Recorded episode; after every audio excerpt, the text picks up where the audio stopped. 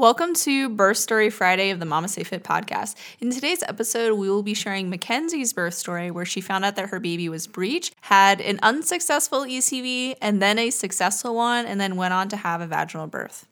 Welcome to the MamasteFit podcast. This is Gina, perinatal fitness trainer and birth doula. And this is Roxanne, labor and delivery nurse and student midwife. And this is the MamasteFit podcast, where we empower you on your prenatal fitness, birth, and postpartum return to fitness journey. Our podcast shares how to move throughout your pregnancy to stay strong and comfortable. Pain is not a requirement of pregnancy. Understand the science of birth and how to approach recovery after birth. We share our personal experiences as mothers navigating the stage of lives, plus our professional expertise as birth workers and fitness professionals. Our goal is to help you feel confident as you navigate the perinatal timeframe for an empowering pregnancy, positive birth, and postpartum journey. We are glad to have you with us on this journey and that you've chosen us to support you.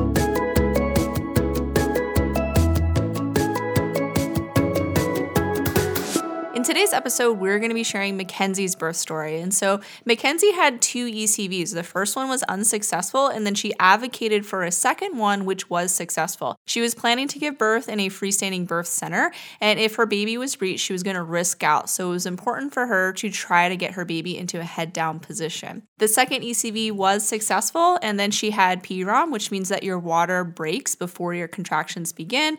And after about 24 hours, due to her freestanding birth center's she had to transfer to give birth at the hospital. So, Roxanne, can you talk about ECVs advocating for a second one, and then also understanding transfer policies of birth locations that may be outside of the hospital? So, ECVs is external cephalic version. Again, this is when your baby is head up and they're turning baby head down manually from the outside. Normally, they'll offer this around 37 weeks because they say baby is smaller and there's usually more amniotic fluid at this time. But you can always advocate to have another one. Potentially, it could be a different provider than the first one. And also, baby may be in maybe a more optimal position where that ECV could be more successful if you wait a couple of days. They don't routinely offer that second ECV, so you do need to advocate for it. And we love that Mackenzie advocated for a second one that did end up being successful, so you never know. With your birth location, when you're delivering out of hospital or planning to deliver out of hospital, there are always potentials that you may need to transfer your care to a hospital birth. Asking those policies prior to either hiring your home or birth center for your birth can be very helpful for planning to know when potentially you might need to transfer.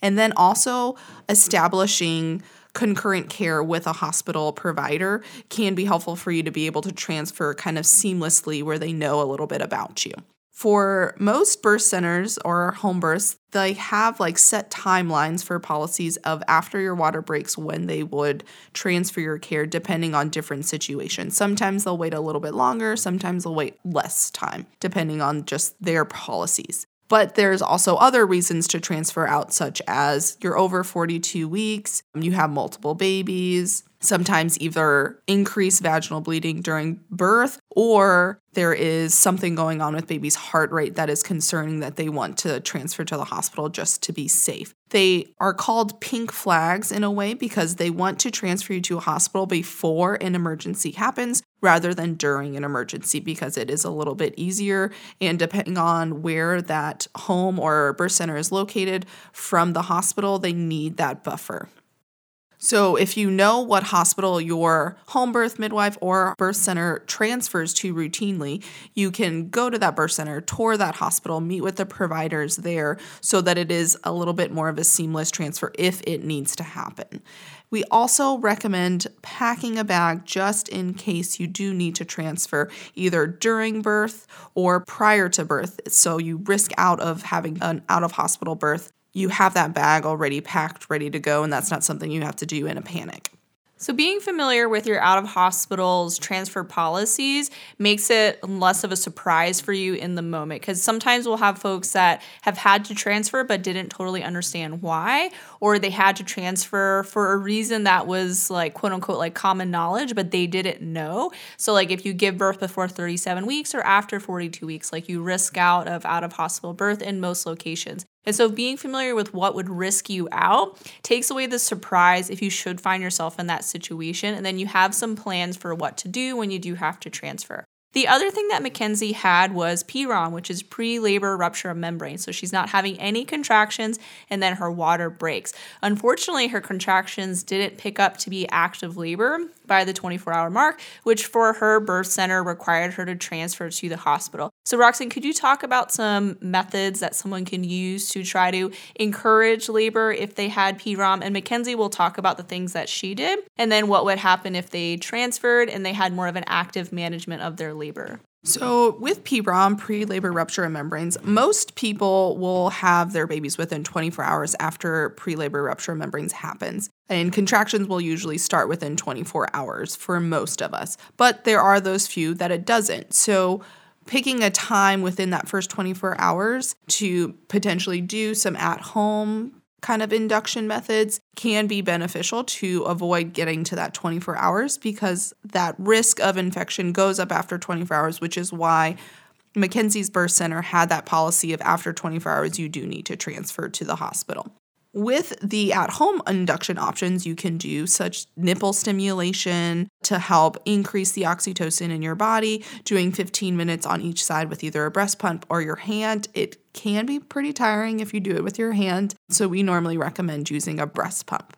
Other options is your providers can offer a membrane sweep. Some people think that you can't get a membrane sweep when your water is already ruptured, but you can because what they're doing is the amniotic bag is still somewhat kind of stuck to the cervix, even if it is fully ruptured. And they can go in and kind of stimulate the cervix while they're doing it and separating what is remaining of the bag. And sometimes when your water breaks, you can have either the bottom of the bag break or the top of the bag break. And if the bottom of the bag break, it's a little bit, there's probably not as much bag. But if it's the top of the bag that break, there's still fully the bag at the bottom that they can do a membrane sweep to help stimulate those contractions. If none of those options kind of work, using medical options for induction is usually the next step, especially if you go to the hospital. So, with Mackenzie's case, they did a cervical ripening agent of Cervidil where they placed the cervidil next to the cervix. It releases synthetic prostaglandins over 12 to 24 hours, depending on your hospital policy. It just stays there until you your cervix is a little bit softer. Sometimes it can cause contractions to start and potentially that you don't need any other induction methods after that, which is what in Mackenzie's case happened. She did not need anything after that cervidil was placed and the membrane strip was done. But they can go on to offer either mechanical dilating options or Pitocin, which you can learn more in our childbirth education courses about those options. Sometimes with PROM, your providers may not offer all of the same induction methods as if your water was intact due to that potential increased risk for infection. So they may not do cervical ripening agents if your water is broken. With Cytotec, they can't place it vaginally because their thought is that the Cytotec will just run out. But with that Cervidil, since it's right next to the cervix and it stays there, it is a little bit better of an option if you have PROM. Some providers will not place mechanical dilators such as Foley bulbs or Cook caths because of that increased risk for infection associated with PROM or just your water being broke in general. So, asking in prenatal visits, like, hey, potentially if my water breaks before labor and I do need to be induced for that, what options do you offer for inductions if that happens? Can be helpful for you to prepare. So now Mackenzie is going to share her birth story of how she found out her baby was breech. She had two ECVs and then went on to have a vaginal birth in the hospital. Let's take a quick break to share about our birth story sponsor, Bao Bei. Bao Bei is a perinatal company that intentionally designs support wear for your pregnancy, birth, and postpartum. Bao Bei was founded by a physical therapist and creates support bands, support leggings, bralettes, and other clothing items to support your entire perinatal journey. I loved using Bao Bei to support my postpartum healing with their bloomers. They are designed by a physiotherapist to offer unique core support that resists stress and strain over the abdomen. A pro fabric hammock also provides a bottoms up approach to pelvic floor support. The bloomers offer gentle core and pelvic floor support for optimal postpartum recovery. Plus, you can grab the Bloomers in their Soothe and Support postpartum kit that includes a peri bottle, postpartum underwear, a postpartum perineal ice pack that fits into the Bloomers. The ice pack can also double for soothing engorgement in your breasts, and I personally use this kit my postpartum. Bao Bei is one of our favorite maternity and postpartum support wear brands. We are so grateful that they have graciously sponsored our Birth Story podcast episode so you can hear real birth stories to learn from as you prepare for your own birth. Head to balbebody.com and use code MAMASTEFIT for 15% off your order. Thank you, Bao Bei, for supporting us throughout our motherhood journey. Thank you, Mackenzie, for being here with us to share your birth story. So, Mackenzie had a failed ECV and then a successful ECV and then went on to have a vaginal birth. So, thank you so much for being here. Thanks so much for having me. I'm so excited to share with you guys. So, tell us your story. How was your pregnancy? And then, what did you do when you found out that your baby was breech? So, this was with my first, um, my son, who is now three, and our pregnancy was wonderful. It was uncomplicated, it was very easygoing. My three year old is now screaming at me from the background, if you can't hear him. We can't hear. we can't. Yeah, so I had a really uncomplicated pregnancy. I was in the gym five days a week. I was working in the office. I felt great. I really had no complications. And then we hit 36 weeks and we had an ultrasound, and bam, we found out little man was upside down and breech and we were floored. Didn't know what to do. It was just came out of nowhere because everything had been so routine with our midwife up until then. Low intervention very low key pregnancy. So yeah we found out at 36 weeks he was breech and they you know pointed us in the direction of spinning babies and a couple other resources. So I started laying upside down on a ironing board and everything else I could read and Google and they recommended that we go for an ECV at 37 weeks. So we did and it did not work and we were heartbroken. So we went back to the upside down ironing board. And I kept doing anything I could from spinning babies and everything else but yeah, we had prepared up until then to a for an unmedicated natural vaginal birth, and suddenly we were being told we would have a C-section. So then I audibled and I read everything I could on C-sections and what to expect, and to prepare my husband for what to expect. And our world turned upside down with that, you know, that kind of a switch flip, and here we were. So, how did you get to try a second ECV?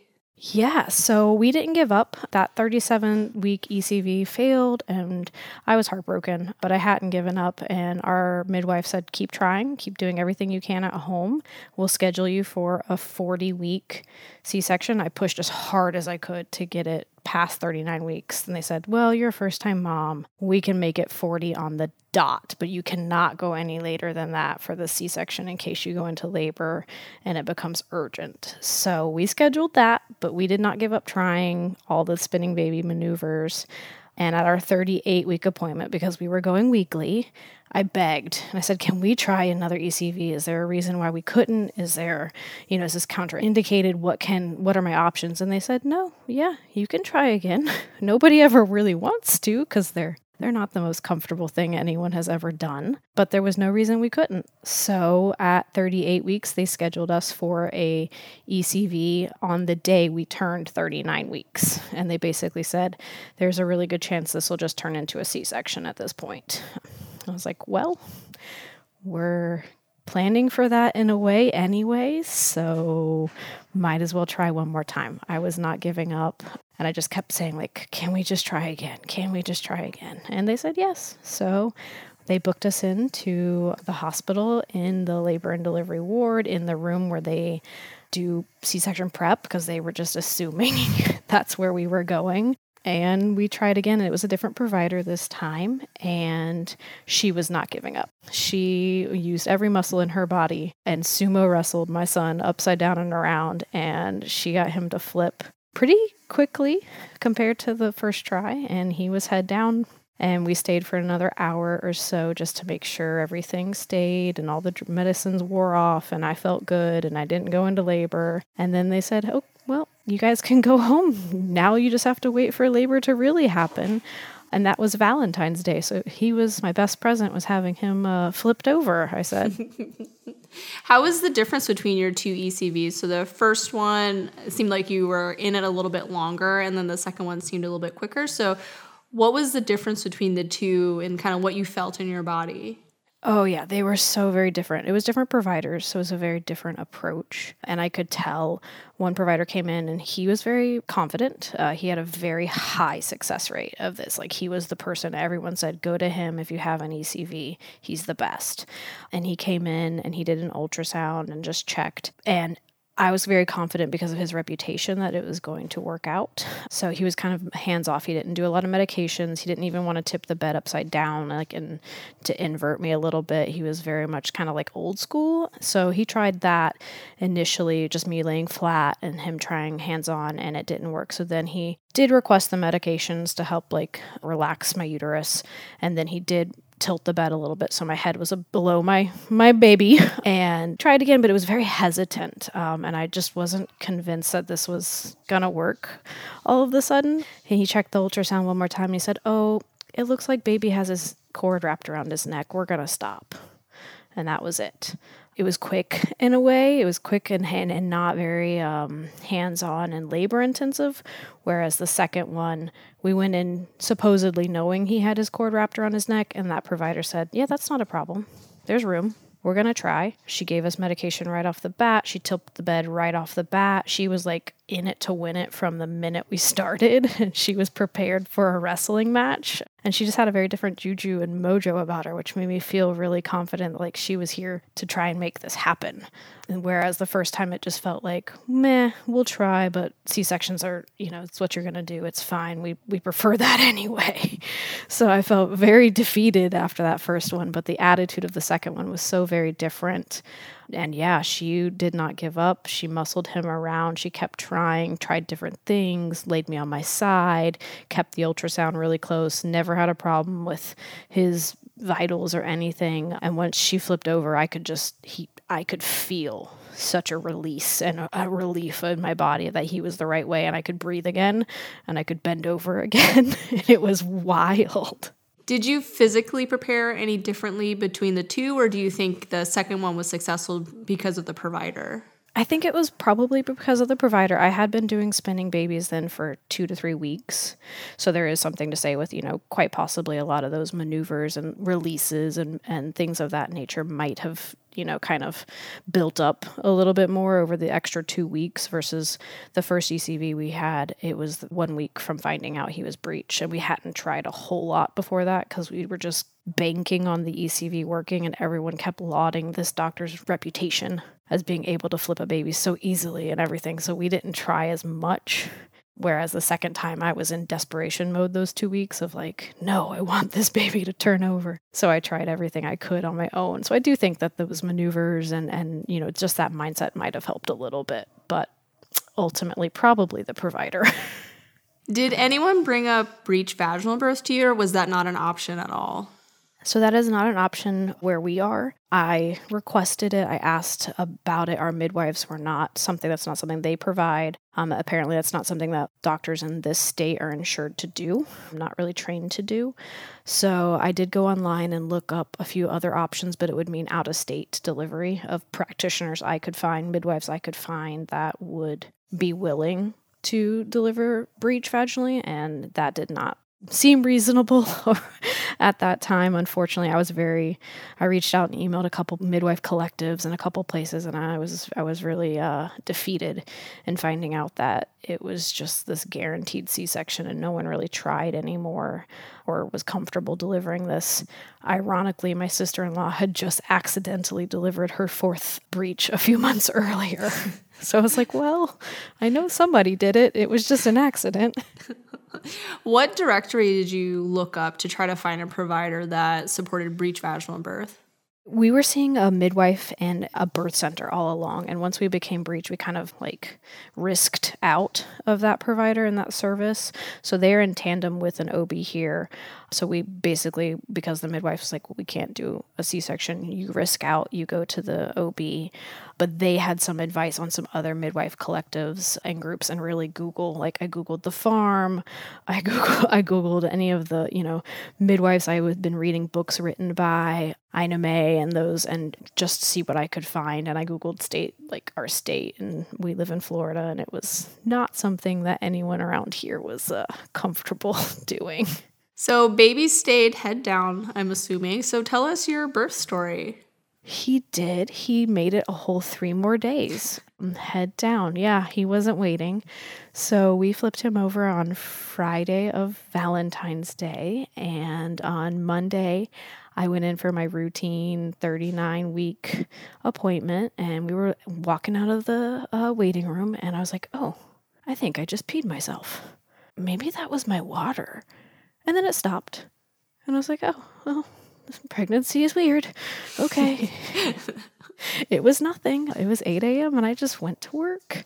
And all throughout work, I kind of would stand up and walk to do something. And I was like, oh, it's that weird, like trickle sensation. It's the weirdest thing. And I really didn't connect past that. I think I was might have been in denial. I was also really trying to like get all my I's and T's dotted and crossed at work to be able to have a baby in the next couple days, assumingly. So it wasn't until I got home that evening actually that I told my husband and he was like, "You know, that doesn't sound right. We should call the midwife." And I was like, "No, I was really confident. It was it was nothing." So we called our midwife who we had now opted back into seeing because we were no longer a C section risk. And she's like, Why don't you come up to the birth center? Let's check.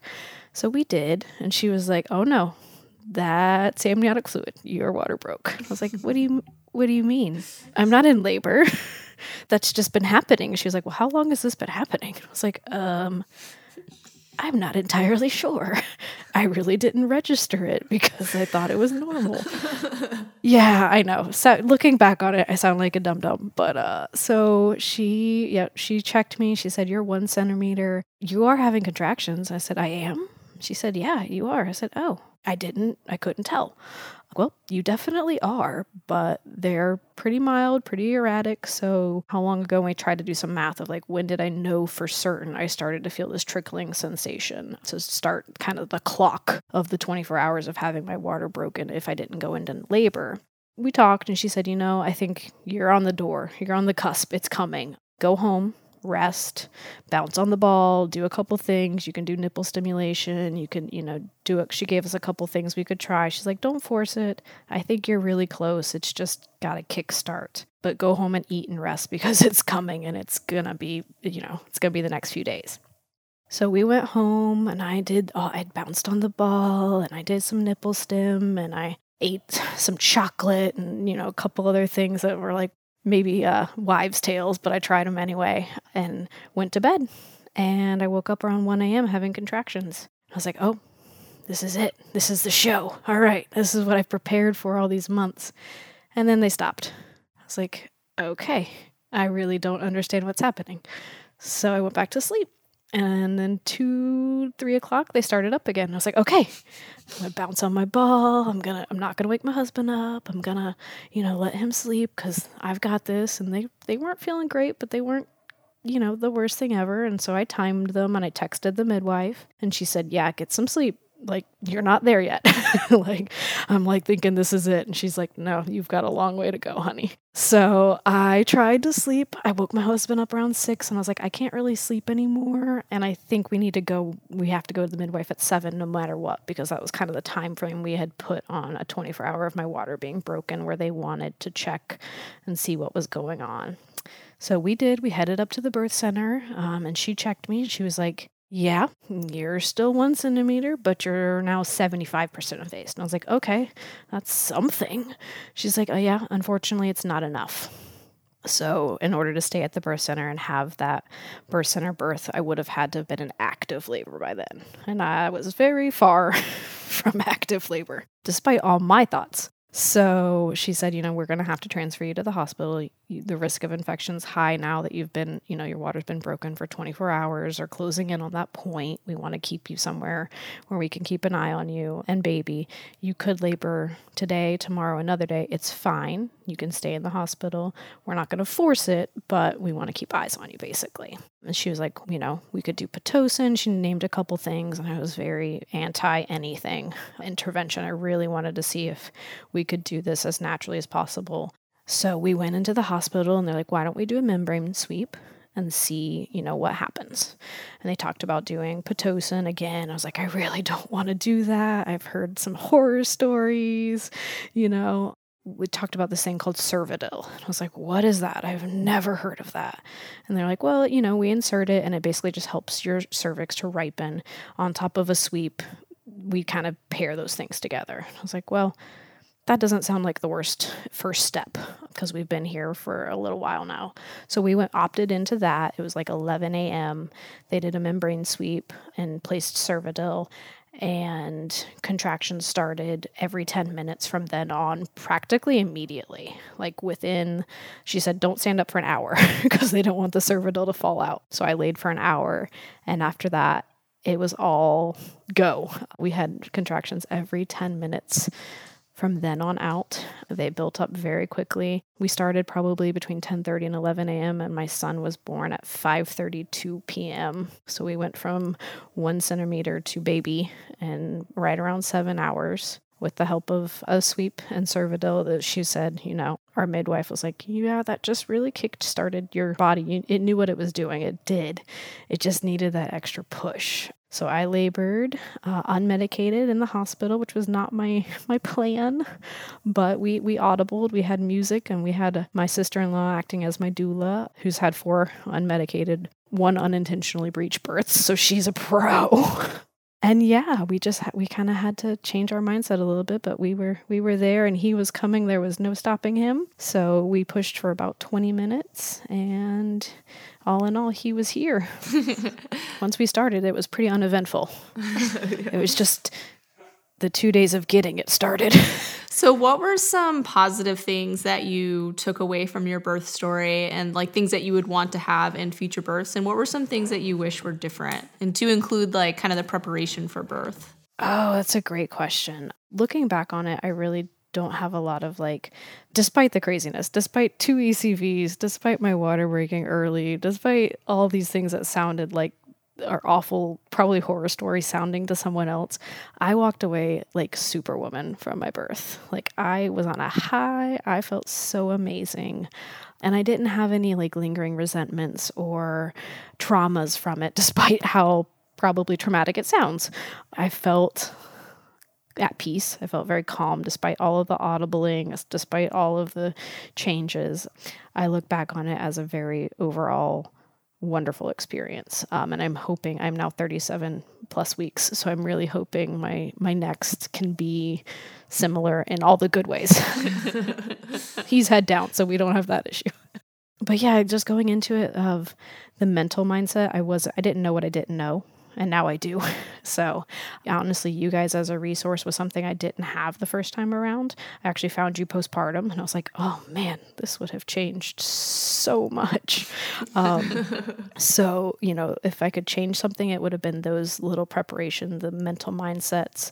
I was really active in the gym the first time, and I think that paid off in my stamina and my pain control and things of that nature. Yeah, but I can't say looking back on it, I would really change a whole lot in the it was a negative experience mindset, I would change things that I know would only improve my time this time and that has been you know using you guys as a resource again using you know some of the spinning babies maneuvers ligament releases and things of that nature just to feel like i have more symmetry doing chiropractic the whole time this time to keep myself feeling good. I also did pt this time because i did feel like i had some prolapse symptoms so i wanted to be on top of that with this pregnancy so things like that are, are kind of what I've changed this time around.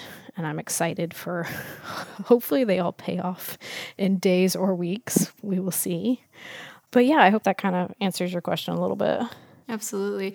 Do you have any advice for someone that may find out that their baby is breech and helping them to understand what their options are and kind of navigating this like change in a potential birth plan?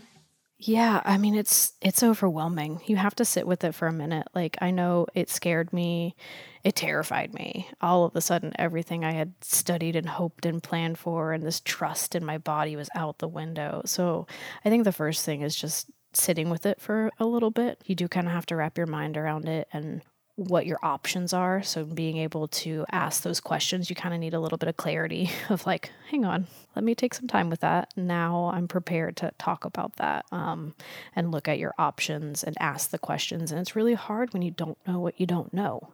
So, if you get to that point and you didn't know that spinning babies was a thing, or they're not aware of you guys, or so many of the other resources out there, hopefully, you know, having a provider that's knowledgeable on those fronts is is it you know something that they have. But yeah being able to ask the questions being able to look up the resources do the research. I'm a very research homework be prepared have all my plan a b c d's in line. And as i'm sure you are aware labor doesn't really work that way. It's not good for type a personalities. No it's it's not. Um so yeah i would encourage them to you know sit with it and then to to explore all your resources and all your avenues. You know, it is a mental mindset shift, um, and that's just as much as a physical mindset shift. So, being able to prepare your mental game for the ultimate outcome of either a C section or an ECV or all of the, you know, possible components there versus also your physical, you know, being prepared physically for a C section is different.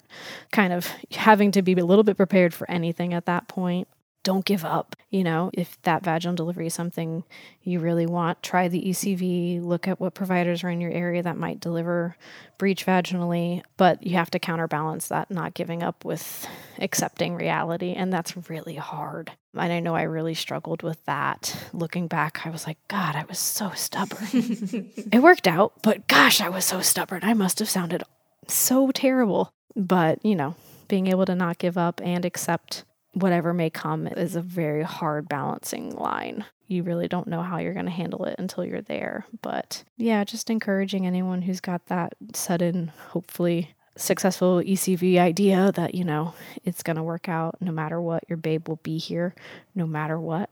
And having that mindset helps like the end goal of like, no matter what, tiny human will be on the outside soon. And, you know, no matter what we go through to get to that point, we still get that same end goal. And that's what we want. Absolutely.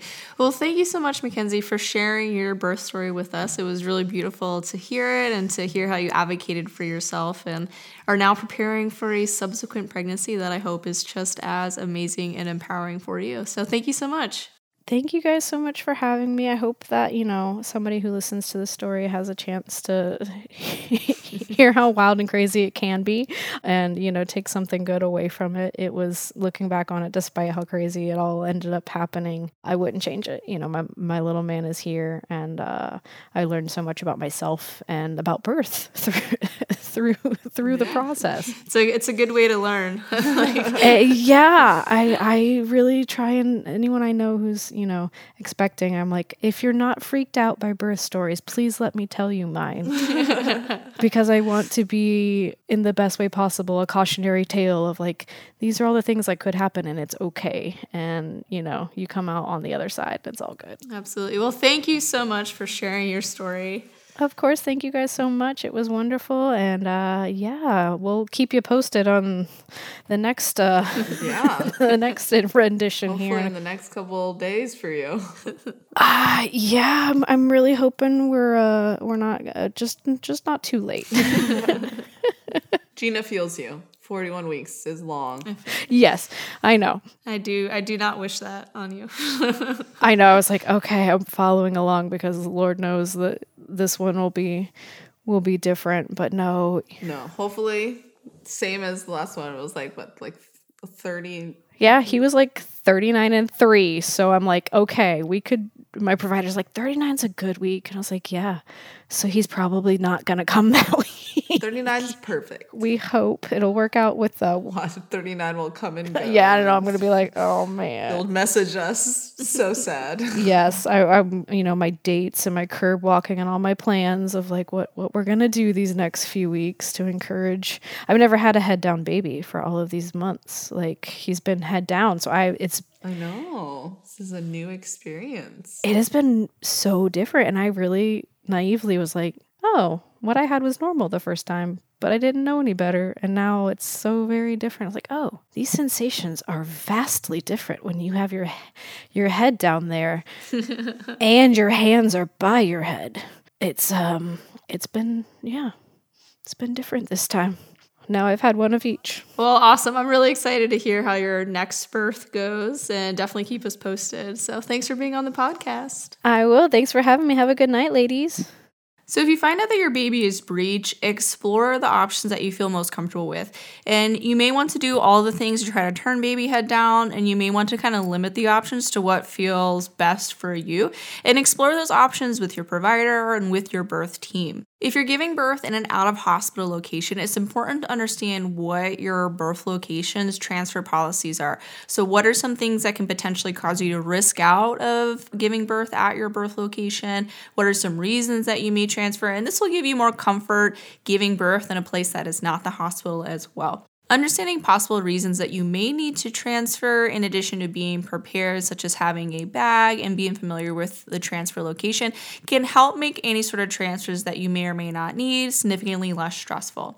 If you need more support in planning for birth, we do have a free birth planning template that will help you better understand what your options are and what things you may need to do more research on. And you can also join our childbirth education course where we break down what your options are during your birth, questions to ask your provider, and we go over how to plan for birth.